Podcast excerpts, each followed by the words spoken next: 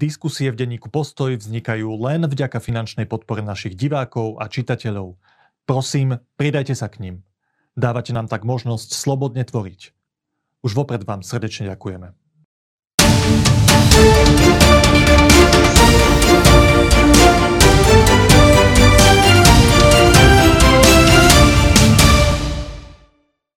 Je nedela 1. októbra, poznáme výsledky volieb.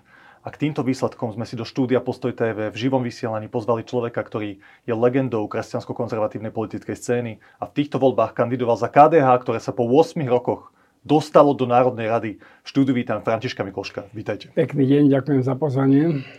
Pán Mikloško, začneme z ostra. Keď ste tu sedeli pred dvoma týždňami, tak som vám hovoril, že mnoho ľudí sa pozerá na tie voľby skepticky. Že nevidia žiadnu nádej, že by tu mohlo vzniknúť sila, ktorá to Slovensku výrazne posunie vpred.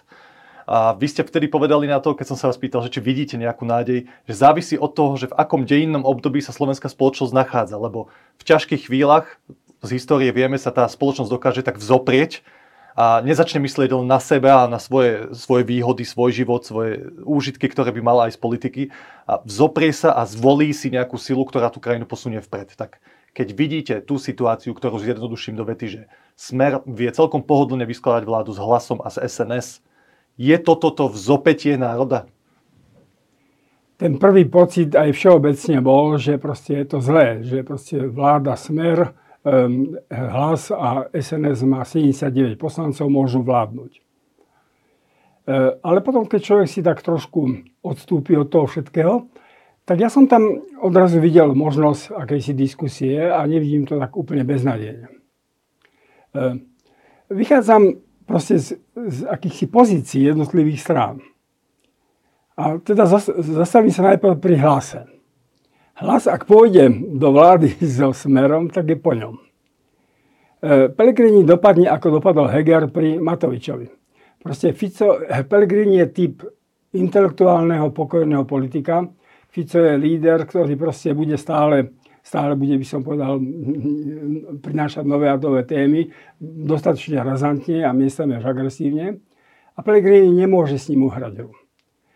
Čiže Pellegrini si musí, a celý hlas si musí uvedomiť, že či v týchto chvíľach chcú začať budovať pomaly nejakú novú stranu, sociálno-demokratickú, alebo či chcú 4 roky byť síce vo vláde, mať z toho aj svoje výhody, ale rozplynúť sa znovu v tom smere.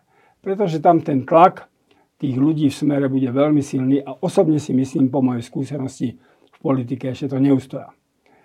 Samozrejme, že teraz sa to vybičovalo teda na dva póly a to bol jedným pólom bolo proste e, smer a druhým progresívne Slovensko. Progresívne Slovensko hovorí stále, že mu ide o Slovensko. Že naozaj chce proste nejak urobiť niečo pre Slovensko.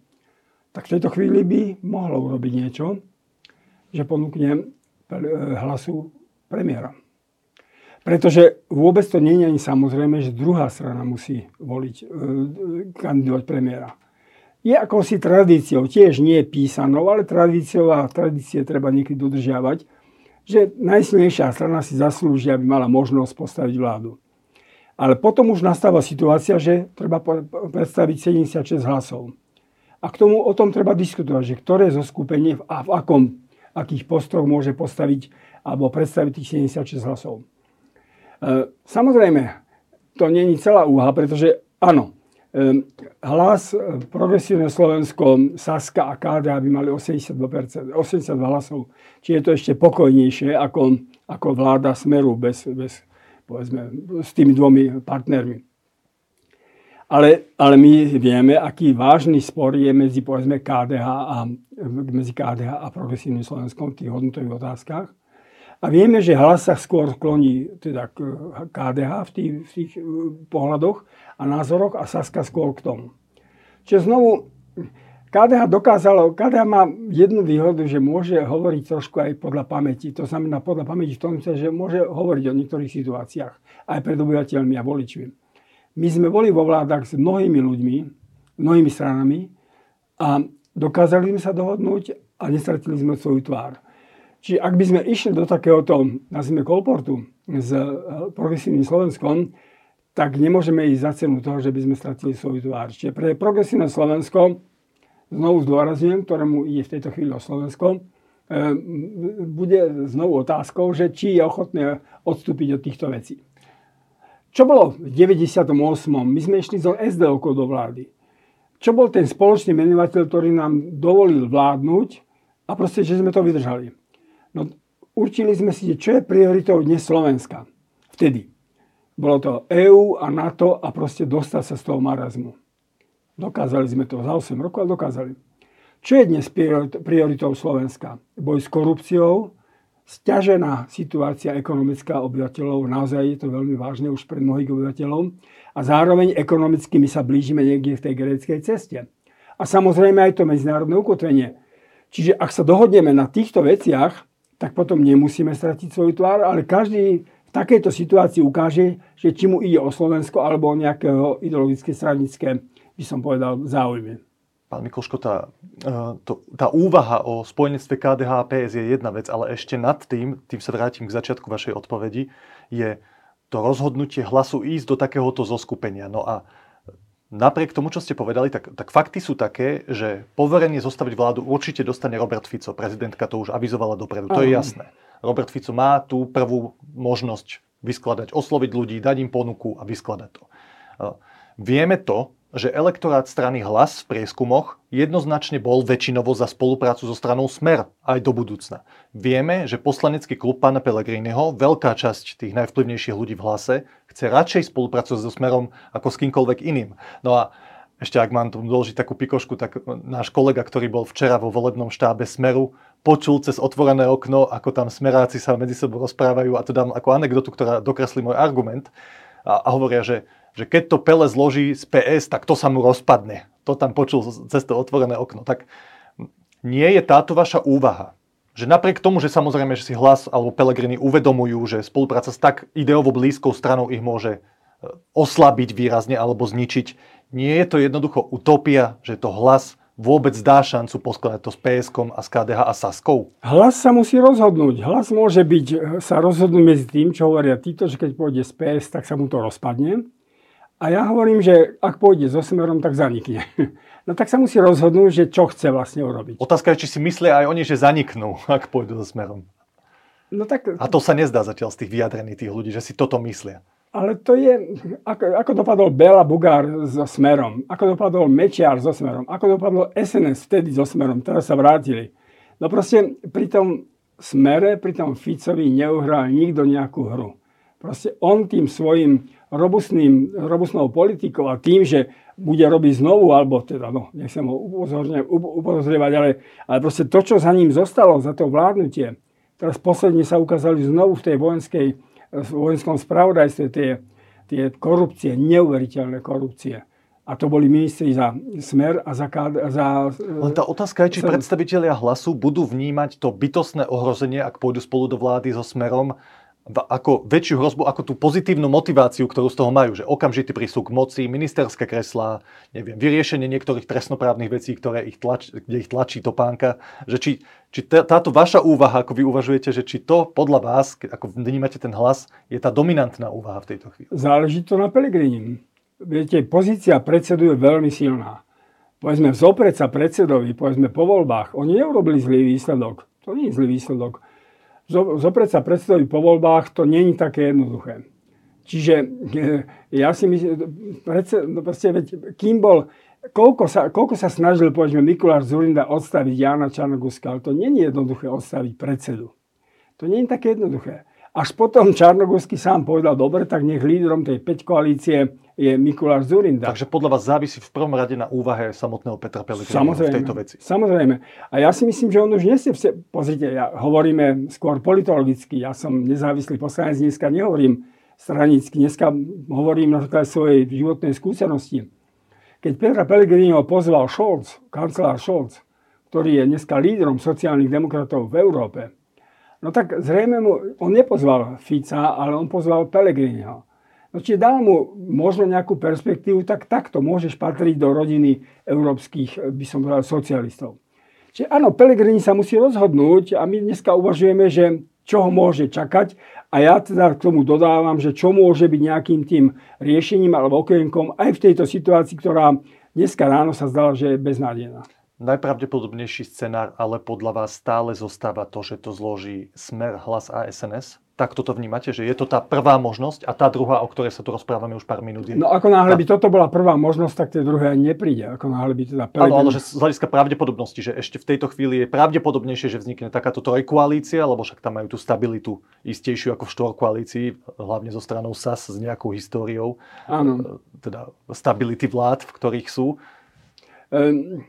Ja si myslím, že to, nie, nie, že, že je to 50-50, že to je 50 na 50, že oni budú veľmi zvažovať, čo chcú.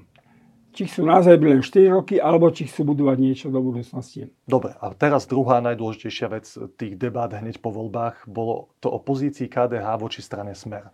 Pretože tá úvaha veľmi logická je, že zo stranou SNS, ktorá má tiež nejakú históriu, prekruškovali sa tam ľudia, v ktorých nie je veľa z SNS. V skutočnosti sú to takí istí influencery, povedzme, z tej scény, ktorá zaujíma aj národniarských voličov.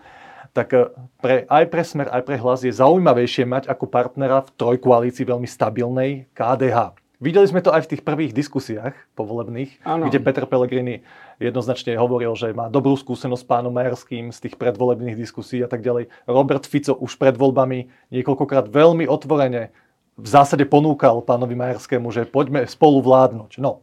A pán Majerský, a to bolo možno prekvapujúce pre množstvo ľudí, v tej diskusie, diskusii pred niekoľkými hodinami na Markíze povedal, máme takéto rozhodnutie rady KDH, že KDH so smerom nejde. A keď teda sa ho pýtali aj moderátor, že či to je definitívne, povedal, že musela by o tom rozhodnúť Rada KDH. Zatiaľ neviem, že by bola tendencia rozhodnúť. Inak 14. októbra bude Rada KDH. Neznelo to vôbec definitívne. Znelo to, že je to otvorené, je tu možnosť, že zasadne orgán a zmení svoje rozhodnutie, ktoré bol pred voľbami. Pán Mikoško, povedzte prosím, že úplne úprimne a otvorene. Toto je podľa vás reálna možnosť, že KDH sa rozhodne ísť do vlády s hlasom a smerom? Ja ju, ja ju vylučujem. Ja ju vylučujem. E, pretože Milan Majerský má v tom jasno. Aj dnes to myslím povedal, že so smerom nie. Myslím si, že aj predsedníctvo má v tom jasno. A teraz znovu by som povedal, že Rada KDH, no proste tá pozícia lídra, ktorý najvyššie po 8 rokoch doniesol KDH do parlamentu a nie so zlým výsledkom, tá bude veľmi silná. Čiže neviem si celkom dobre predstaviť, že by Rada KDH nejakým spôsobom tohto lídra chcela vlastne ponižiť, Veď on by možno musel podať abdikáciu. Prečo potom pán Majerský v tých diskusiách nepovie, je to absolútne vylúčené a bodka, že chce no, ukázať no rešpekt no, voči musí, tým orgánom? No samozrejme, stranickým? áno. Len, to je tá motivácia jediná. Samozrejme, jediná motivácia, že on nemôže povedať, že tak čo by to bolo za orgán, na čo je tá rada KDH, keby on povedal, tak toto bude. Keby tá rada KDH napriek tomu všetkému, čo ste povedali, rozhodne, že môžeme rokovať, chceme takéto podmienky, viac eurofondov do regiónov, e, status quo v nejakých otázkach, zlepšenie v nejakých otázkach hodnotových, a potom môžeme ísť so smerom. Čo by urobil František Mikloško v takom prípade? No, tak prvom rade, ja to vylúčujem. Po druhé hovorím, že keby KDH do toho išlo, tak, tak sa podpíše si sebevraždu. Podpíše si sebevraždu. Pretože ako náhle ste v nejakej strane, v nejakej koalícii nenahraditeľní, tak ste tam úplne rovnocenný partner. Povedzme, mám teraz na mysli, tu, keby, keď pro, projektujem to hlas PS, KDH Saska, no tak tam je KDH nenahraditeľné. No tak môže si klásť akékoľvek podmienky takého rangu, ako má PS alebo hlas aj ostatní. Lebo keď ich nesplnia, tak odídem. Ale byť vo vláde, kde som kedykoľvek nahraditeľný, vo vláde Roberta Fica, kde som kedykoľvek nahraditeľný SNS-kou, no tak keď sa budeme chcieť zoprieť, no tak nás vyhodí. Nás vyhodí. A vaša priama odpoveď na moju otázku, ak takto rozhodne Rada KDH, ako sa zachováte vy?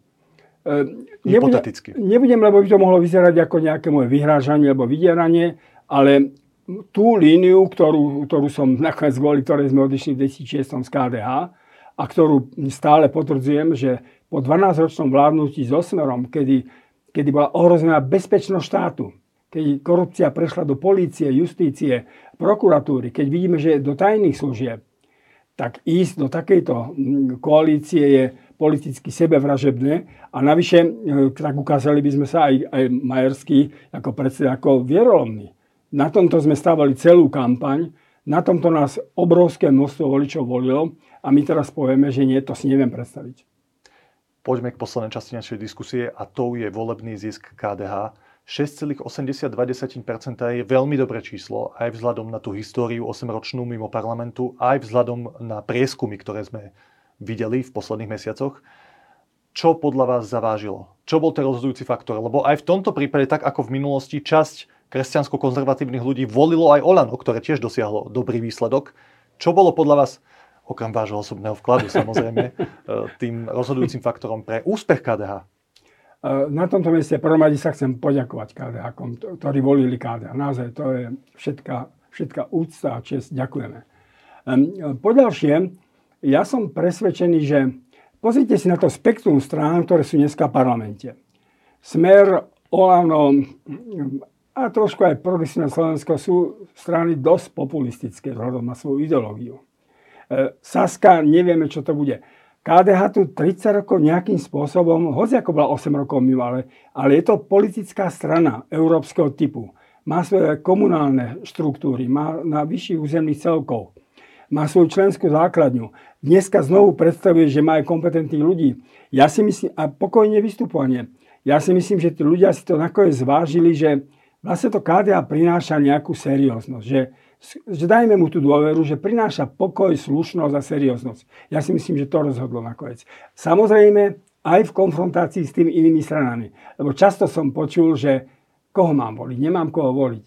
A potom povedali, dám to KDH. Že je za tým aj nejaká skúsenosť s inými subjektami a pochopili časť voličov, že ano. takýto typ sily tam chýba. Áno. Áno, som o tom presvedčený. Prekvapilo vás niečo na tých, na tých výsledkoch KDH? Ja som si napríklad všimol veľkú dominanciu KDH v Prešovskom kraji.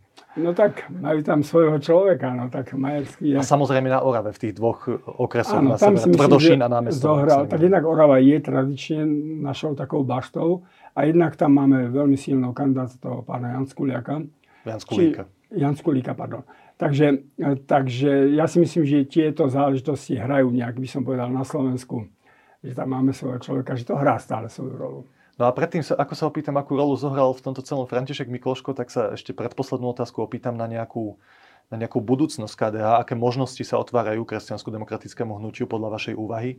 Lebo ak sa nemýlim, vy ste skončili v politike v roku 2010. Áno, 13 rokov som bol je, je to 13 rokov. No a, a KDH 8 rokov nebol v parlamente. Vy ste povedali pred voľbami, v jednom rozhovore pre mojich kolegov, že ak sa KDH znova nedostane do parlamentu, tak vás prestane zaujímať, že to odchádza do politickej ničoty a potom ste sa rozhodli osobne do toho vložiť a KDH sa tam dostalo. Aké možnosti z hľadiska nejakého rozvoja tej strany alebo nov, nových impulzov sa teraz KDH črtajú? Um, pozrite, keď, keď ste 8 rokov mimo parlamentu, tak sa nemôžu ani objaviť nejaké osobnosti, ktoré by boli na tej najvyššej vrcholovej úrovni pretože vás nepoznajú, nepozývajú médiá. Aj vy nejakým spôsobom, keď viete, že 4 roky tam nebudete, tak nejak veľmi nemáte vôľu, by som povedal, sa v týchto veciach angažovať. Čiže to bola kľúčová vec, aby keď sa má KDH vrátiť do tej vrcholovej politiky, že tam musí byť, musí byť vystavené e, výzvam, problémom, aj politickým zápasom. To je, tam není taká veľká skúsenosť z tej veľkej politiky, z de, debát v parlamente a podobne.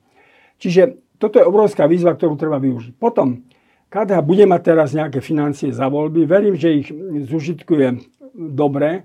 Ja si myslím, že KDH, a hovoril som o tom aj s Milanom Majerským, že chce, zaroži, že chce dať do pohybu také akadémie konzer- kresťansko-konzervatívnej politiky, kde budú vyrastať noví mladí ľudia. Nie každý mladý človek musí byť hneď v parlamente, ale bude aj veľa iných miest, na ktoré, na ktoré sa treba sústrediť a vidím, že tam je záujem. Tam, tam sú ľudia, ktorí už, ktorí už nie sú povedzme celkom akoby výplod KDH, ale prišli. Tí, povedzme, pán Stachur a takíto ľudia, oni, oni prišli, lebo mali pocit, že tu sa má význam angažovať. Aj ten e, pán Horecký a podobne. Čiže e, zrazu to KDH sa ukázalo, že tu môže byť perspektíva, že poďme skúsiť. A ja to vidím aj na pohybe mladých ľudí. Len treba dať do pohybu niečo, čo už aby to bolo profesionálne. Aby sa tam proste vzdelávali ľudia, aby sme vedeli, aby tam vyrastla nová generácia. Ja toto vidím ako možnosť nového reštartu jednej serióznej generácie kresťanských demokratov. Posledná otázka sa týka vás osobne. Získali ste veľmi silný mandát. Ľudia, ktorí volili KDH, popredsedovali, najviac krúžkovali vašu osobu. Tak ako plánujete s týmto mandátom naložiť? Už ste skôr hovorili, že chcete byť parlamentným poslancom, že nechcete ísť do nejakej exekutívy. Čo táto správa, že ste dostali povedzte mi prosím to presne, cez 20 tisíc krúžkov. 30 dokonca. 30 tisíc nakoniec, 30 tisíc krúžkov. Čo toto pre vás osobne znamená do vášho ďalšieho politického pôsobenia?